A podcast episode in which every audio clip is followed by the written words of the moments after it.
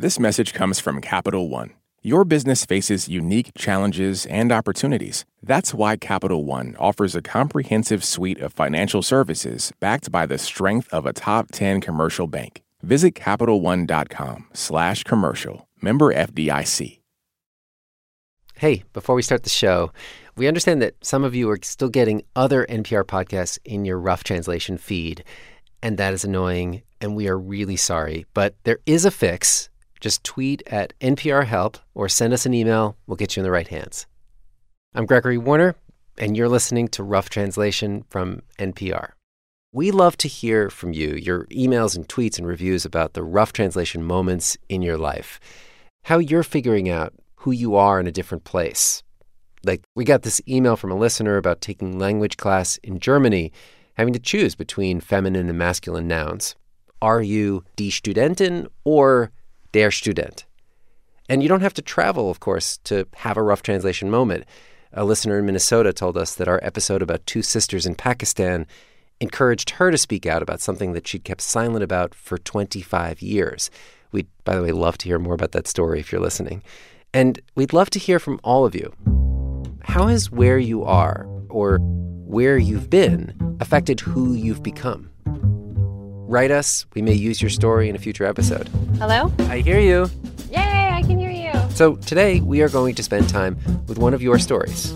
It comes from an American mom on a military base. I'm a hardcore fan. It's a story about how her six year old son decided that he belonged to a different country. couldn't verbalize it, but I And then that country wholly embraced him, which left his mom wondering where did she belong in his life?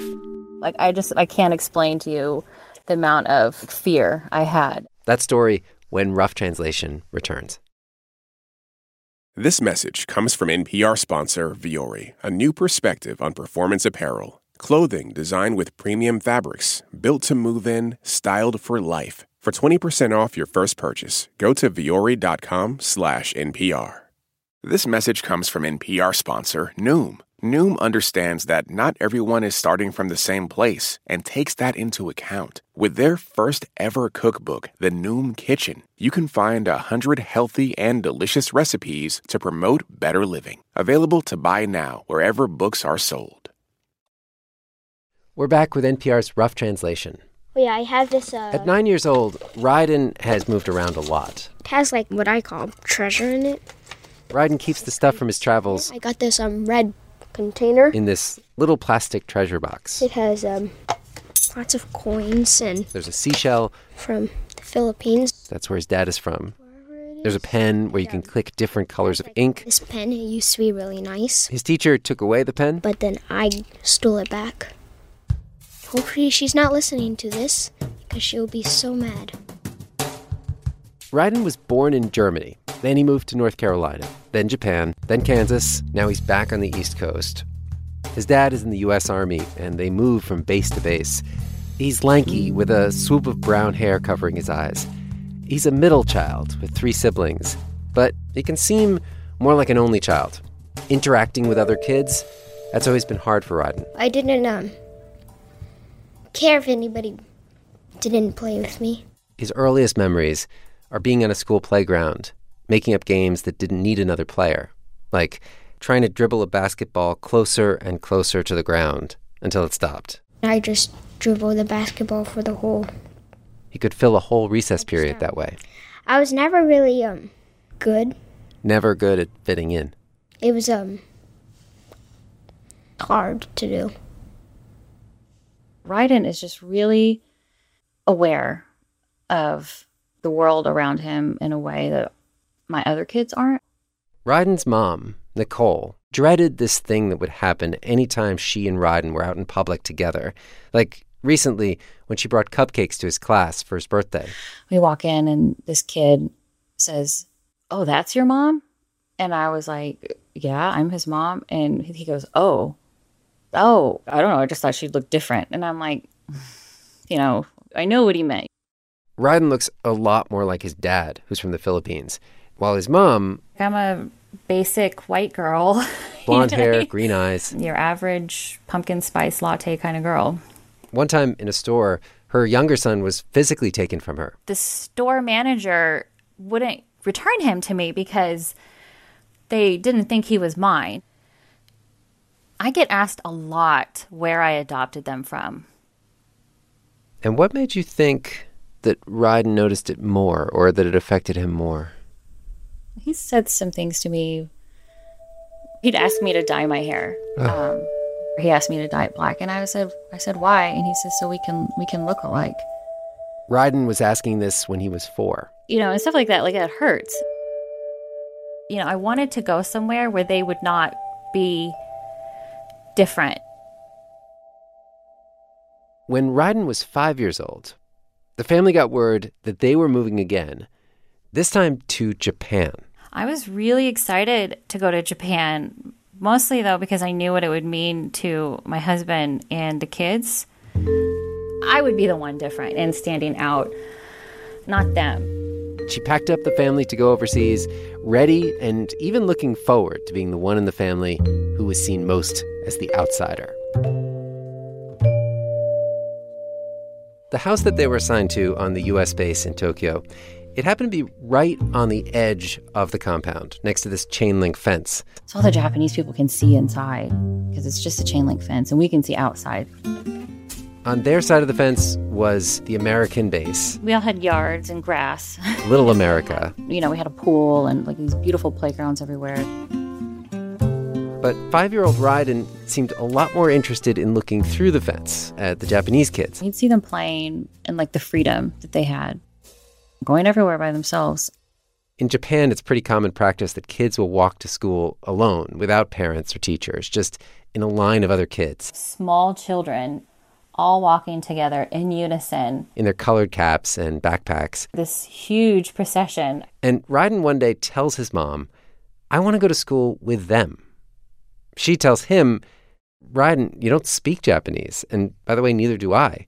And he just really kept harassing me to go. And I kept asking him why. And he couldn't verbalize it, but I kind of got the feeling that it was he he wanted to be with the kids who looked like him. If you ask Ryden why he wanted to go to the Japanese school, he says he wasn't paying attention so much to how those kids looked. It was something else, I've always been different. something deeper he saw. Started noticing it. He had this feeling he'd belong better I liked it. with them out there. For Nicole, it was so much easier to stay on this side of the fence. I don't want to deal with not reading the language. And I knew the homework would be tough, and I couldn't help him. But this is what her son seemed to need. Like, okay, let's do this. So she called City Hall. They told her, as a foreigner, she needed to do an interview. the interview with the school principal. She shows up at the school with her translator and also Ryden and her two younger kids. toddlers. And the teacher gives Ryden some paper to draw a picture off in the corner, while the principal starts asking questions to Nicole. Why does she want to join this school? And it was just very much him leaned back, legs crossed, nodding his head. I'm like, we will work hard and we're dedicated and we're committed to doing this. And my two toddlers, they're like, I want snacks and blah, you know, screaming and throwing Cheerios and, and Japanese children. For life of me, I don't know how they do it, but they're, they're quiet and they're well behaved. You absolutely cannot make a mess. So I'm on my hands and knees on the floor, picking up these Cheerios and, and sweeping them with my hands out of the Berber carpet. Above the horizon of the desk, she can just make out the nodding head of the school principal. Still firing questions to her translator. And I had to tell them too. They're like, "Why do you want to be here?" I was like, "Well, my son really wants to learn Japanese." And they say, "Well, he can just take Japanese lessons." I said, "Well, he wants to learn the culture and be a part of the society." And they were like, "Oh, okay. So he he wants to be Japanese." I was like, "Yes," And it works. Ryden and his mom are in. which felt like getting accepted into Harvard. When school begins, mornings fall into this rhythm. Ryden and his mom leave their house on the base and walk to the meeting spot half a mile from the school. Ryden will line up with the other kids. The oldest child at the front of the line will put her arm up at 745. 745, she had her arm up. 746, arm down. All right. Itterasshai. Then we all have to say in unison, Itterasshai. And the kids respond in something like, Thank you, mother. I'm off to a good day. And then they all walk. Nicole is not exactly a free range mom. She is more the type to worry. All my friends tell me, they say, How, how are we going to die today, Nicole? You know? So watching him go, You know, it, it was hard. He looked so small in his little yellow cap walking through the streets of Tokyo. They walk home by themselves too. And so I would give it 20 minutes after he's supposed to be home, and then I would start freaking out. She'd call the school. They couldn't tell her where he was, except somewhere between school and home. And then Ryden with stride in. It'd be like they found a bug on the sidewalk and they were playing with that. Walking group was already a challenge for Nicole. And then she noticed this one kid. This one boy who leaves after everybody else. He had been kicked out for so long. So he would just walk by himself. Nicole never found out what rule he'd broken. For her, it was just one more thing to worry about that her son would be also ostracized. If you stand out, it's bad. And there were so many ways to go wrong at this new school. Things that she, as a mother, needed to be on top of. School shoes, outside shoes, gym shoes, walking to school hat. You needed to buy a special set of crayons It's like individual crayons in the right metal box. for box. 60 cents each. If one crayon breaks, you have to replace that one color. I have to wash the crayon box. I'd have to wash the pencil box. A reflective cover for his backpack, cloth hat for gym class, red on one side, white on the other. Flip it depending on what team you're on that day. But it was just another thing that Nicole had not known to buy until Ryden came home in a panic. He came home like, I didn't have my hat, and, you know, and I'm like, I didn't know, Ryden. And so then I would, you know, have to drop everything and bike to the store and get him whatever supply I didn't know that everybody else had. Sometimes fitting in was not a matter of something she could buy at the store. Like every time the school cafeteria served fish. They served us huge fish, Whole fish, like scales and eyeballs and fins and everything. and I hated fish. I had a dream that I was at school and it was lunchtime, and I saw the fish. I was like, uh, fish again. And then I fell asleep, and then when I blinked my eye open, the f- dead fish was looking at me. And then I looked s- somewhere else, and there was another dead fish looking at me. And then when I closed my eyes and then blinked, opened my eyes, all of them were looking at me. That was the most freakiest dream ever. So he wasn't eating lunch. And so I asked, I said, Can I pack his lunch? And they were like, Does he have a food allergy? I said, No, he just doesn't like everything. And they were like, Well, then he doesn't eat. In America, I would just be like, No, I'm packing his lunch. But in Japan, I just didn't know how to behave. Even my husband, though, would be like, You need to chill out, woman. Hey, this is what this is what we eat. By we, she heard it as we Filipinos, we Asians, not you. He almost would accuse me of whitewashing to children. Nicole had come to Japan knowing full well that she would be in the minority. She looked forward to the change, I would be the one different, not them. except she had never really been in the minority.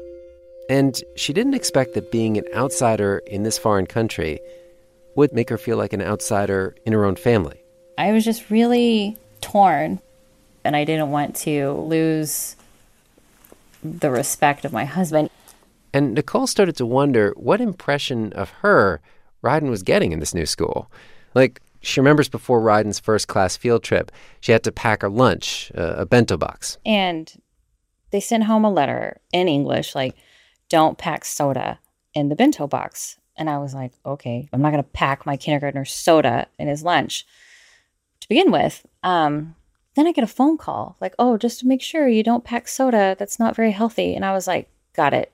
Not packing soda. Day before the field trip, Ryden comes home. Mom, please don't pack soda. She said tea or water. I'd be like, Ryden, you never drink soda. So why would I send you soda to school suddenly? And and it was only the kids with white moms who got that note. And that was about there's like three of us.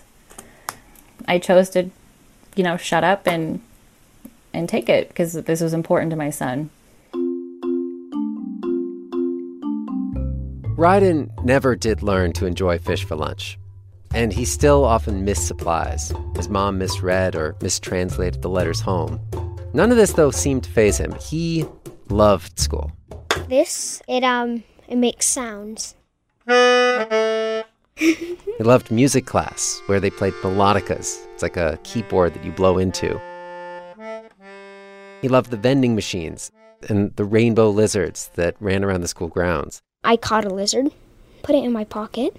After school, I checked my pocket and it was gone. And most of all, I liked recess. the kid who once dribbled a basketball alone on a US base, he found it so much easier to make friends here. Easier. Yeah, it's like I was Japanese, sort of. It's like I was meant to be there.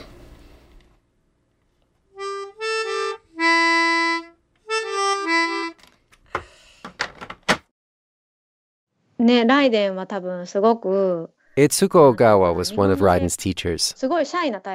And she says he was really shy at first, not the kind of kid who would ask someone to play with him or join his game. But the kids really liked him, and they included him. And as she put it, Ryden was a wonderful match for Japanese society, with just one problem he never learned to stay quiet He kept talking, talking, talking. in the morning walking group line. Like disturb other students. She says this was a problem for safety if one of the kids is always turning around and trying to chat with the kid in line behind him. So I asked Ryden and eh, to stop. Please be good boy in the morning group. And then, yeah, I asked so many times to Ryden, but he was not. She told him, I'm just going to give you three warnings. After three times, I will ask your parents to to come. The teacher called me and she told me that Ryden was suspended from the walking group line, and so I needed to take him to school. And I was like, "I'll just, uh, I'll just drive him. It's, it's not a big deal." And, and she said, um, "Oh no, that's not possible.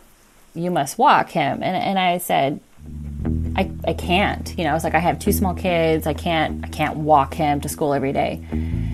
And she's like, Well, perhaps when he sees your struggle, he will understand how his behavior is affecting his family. And then once once he sees how hard it is for you, he will decide to change so that he's not in, inflicting hardship on his mother.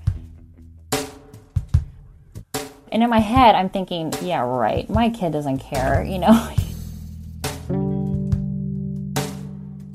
Next day, she and Ryden head off to school together. Ryden's out in front. She's behind him, pushing the stroller with the baby in one hand, holding Ryden's younger brother with her other hand, so no hands free for an umbrella.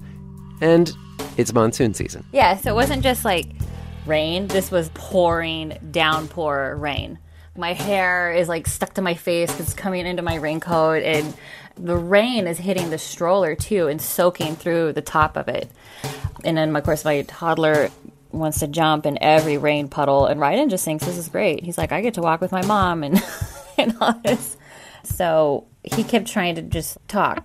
Like, is titanium stronger than adamantium? And if Iron Man got into a fight with Wolverine, who would win? Because Iron Man's made out of this, and, and I would and I'm like, I don't know. Okay, shut your mouth and walk. You got in trouble because you can't keep your mouth shut. So now we're going to practice, and you will be silent, and you will look straight ahead, and you're going to walk to school. And I was just, I was mean to him. Ryden was behaving like a ordinary American first grader. He's talking about superheroes. But Nicole found herself disciplining him the way she'd seen other Japanese moms do. She saw this public walk of shame as a shaming of her. I felt really like, what am I doing wrong? Why is my son the only one that's can't can't behave? And I just felt felt like I was failing. The most embarrassing part, she says, was arriving at the gate and seeing the teacher, Ogawa sensei, waiting for them, watching them. And she was there the next day, too. When we talked to Ogawa sensei, she told us that Nicole was not wrong to see this walk as a test of her. It's not easy. 行動の面でもすごいサポートが必要なんです。 Just as the entrance interview, she says, is really more about judging the parents' commitment than the kids. This walk, she told us, was partly to embarrass Ryden, to get him to change, but also to see if Nicole was willing to enforce the school's rules, rules of behavior that she had not grown up with.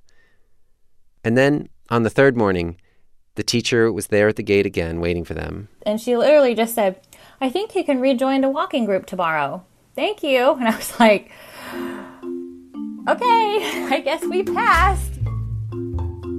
After that, Ryden did manage to stay quiet and walk in walking group. And it really did surprise me. Like, maybe their way is right. And we need to expect more out of our children, and we need them to see the repercussions for others. Ryden finished first grade, loved second grade even more at the Japanese school. And then, as they expected, the orders came down from the U.S. military. Ryden's dad was being relocated again. It was time to say goodbye. When Rough Translation returns, the long way home. Support for NPR and the following message come from the American Cancer Society. Dr. Alpa Patel leads a team that researches cancer risk factors, and she shares how a new study aims to impact an underrepresented community. My greatest hope for the Voices of Black Women study is that it will help us understand and identify culturally tailored ways to change and really eliminate the unacceptable disparities for future generations of Black women as it relates to cancer. To learn more, go to voices.cancer.org. This message comes from NPR sponsor Mint Mobile. From the gas pump to the grocery store, inflation is everywhere. So Mint Mobile is offering premium wireless starting at just $15 a month. To get your new phone plan for just $15, go to mintmobile.com slash switch. This message comes from NPR sponsor Progressive and its Name Your Price tool. Say how much you want to pay for car insurance, and they'll show coverage options within your budget. Visit progressive.com. Progressive Casualty Insurance Company and Affiliates. Price and coverage match limited by state law. We're back with NPR's Rough Translation. Okay, let's hopefully I get this right. One of the mementos that Ryden has from Japan is this calligraphy set. He'll sit there and practice his Japanese letters. I taught myself. Nicole says he spent that first year about as depressed as a third grader can get. When a school assignment asked him to draw the flag of his native country, he drew a red circle against white, the flag of Japan. Then the school had an international day where you could set up a booth about your country. You could set up a table from your country. And he really wanted to do Japan, which is basically me doing Japan. Um, and I was just like, right, and I don't think that's. Um, I was like, I don't, I don't know how that would look if I did the booth for Japan. And he's like, oh, it'll be fine. You know, you just wear your dress and stand there and we'll make food. And I'm like, you, you don't understand. If real Japanese people show up to this, they're going to go, what? You know, like, where's this, where's this white lady doing the Japanese booth? And, and so I didn't do it. You know, I probably just should have. I just should have sucked it up and done it. Those two years that they spent in Japan, they were supposed to give her shy son more confidence, a sense of fitting in. But it seemed like ever since they got back to the States, Nicole says, she feels like now he knows the person he wants to be, and she's the one getting in the way of that. I think he feels like he can fully pass until I show up. You know, this idea of who he is can't go on if you've got a white mom. One day, Ryden got a big packet in the mail from his Japanese school. Each child wrote, write in an individual letter. They like drew pictures. Some of them were just like, write in, where did you go? I hope you feel better soon. We miss you. Like they thought he was sick and coming back. It just broke my heart. But um Why? you know, you you love you love people who love your children Yeah. and and just how how his heart like sorry, it's like it's so emotional, but like his heart hurt to go to go back to this place where he felt like he fit in and he felt like he belonged. And they missed him and they wanted him back. It's just it's just the the pain of a military child of never getting to have a home. You know, or if you are lucky enough to live in a place that you feel like is home, you have you have to leave it and he has no control. Ugh. It just hurt Yeah. that like I had to take him from that. Despite the pain of leaving Japan, there's another way, Nicole says, that Japan has helped Ryden and their whole family. It's changed her as a parent. I give them a lot more freedom, things that most people wouldn't do. Like, She'll let her five year old wander off alone outside. I'll be like, okay, go outside, and I'm going to trust you to come back, you know, at, at five o'clock, and you need to figure out when it's five o'clock. She'll even let her four year old daughter walk home alone from school. She had to sign a special form for that. And I'll even recite statistics in my head of the probability of them getting kidnapped is so low. You know, it's gonna be okay. Nicole is still a worrying type. That has not changed. But she forces herself to let go, she says, just like the Japanese school taught her to. It seems to work better for Ryden, and it even makes her more in sync with her husband. It's weird, she says, but it feels to her like the kind of parent she is now is just a better fit with her own family. Even if that means letting Ryden stray farther than she expected. Yes. Ryden's Japanese teacher, Ogawa sensei, who still talks to Ryden regularly on the phone, recently told him she'd be happy to host Ryden this summer in Japan. We definitely want to send him next summer to go back to Japan. Yeah, like um, so Ogawa said she'd take me for the year. Yeah, like Ogawa Sensei years. said she would take him for the summer. Mm. So or she could take for me for like a couple years. Or a couple years. I don't know about that. I kind of, I'd kind of miss you. You would. Yeah. yeah.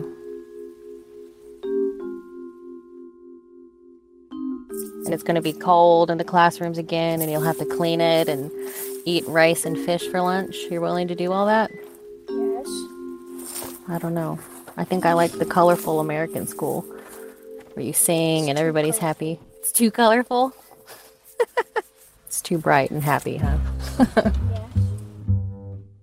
We have some links to NPR reporting on parenting around the world. You can check that out at our website, npr.org slash rough translation. And this is the last episode in our season of Rough Translation. We will not be gone for long. You can find out when we are back. Of course, subscribe to the podcast. Also, follow us on Twitter at Roughly or drop us an email, roughtranslation at npr.org. We will let you know exactly when we're coming back. And more than that, we will tell you what we're working on and take you behind the scenes.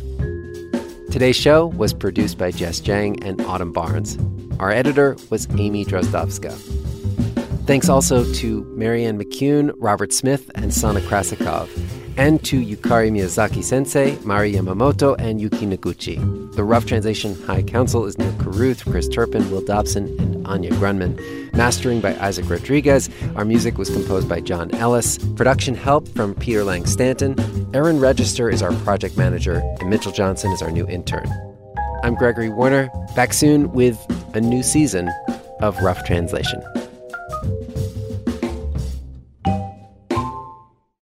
If you've listened this far, a little bit of a bonus for you. We have printed up a limited number of rough translation flags. If you want one, send an email to roughtranslation at npr.org. We'll send you a flag, and then just do us a favor post a picture of yourself with a flag, tag us, and tell us something about the place you are or where you're from. We can't wait to see where those flags end up. No purchase necessary, void where prohibited, ages 18 and over. Thanks for listening. This message comes from NPR sponsor, the Capital One Venture Card. Earn unlimited 2x miles on every purchase. Plus, earn unlimited 5x miles on hotels and rental cars booked through Capital One Travel. What's in your wallet? Terms apply. See CapitalOne.com for details. This message comes from NPR sponsor Viking, committed to exploring the world in comfort. Journey through the heart of Europe on an elegant Viking longship with thoughtful service, destination focused dining, and cultural enrichment on board and on shore. And every Viking voyage is all inclusive with no children and no casinos. Discover more at Viking.com. All that sitting and swiping, your body is adapting to your technology. Learn how and what you can do about it. I really felt like the cloud in my brain kind of dissipated. Once I started realizing what a difference these little breaks were making, there's no turning back for me. Take NPR's Body Electric Challenge. Listen to the series wherever you get your podcasts.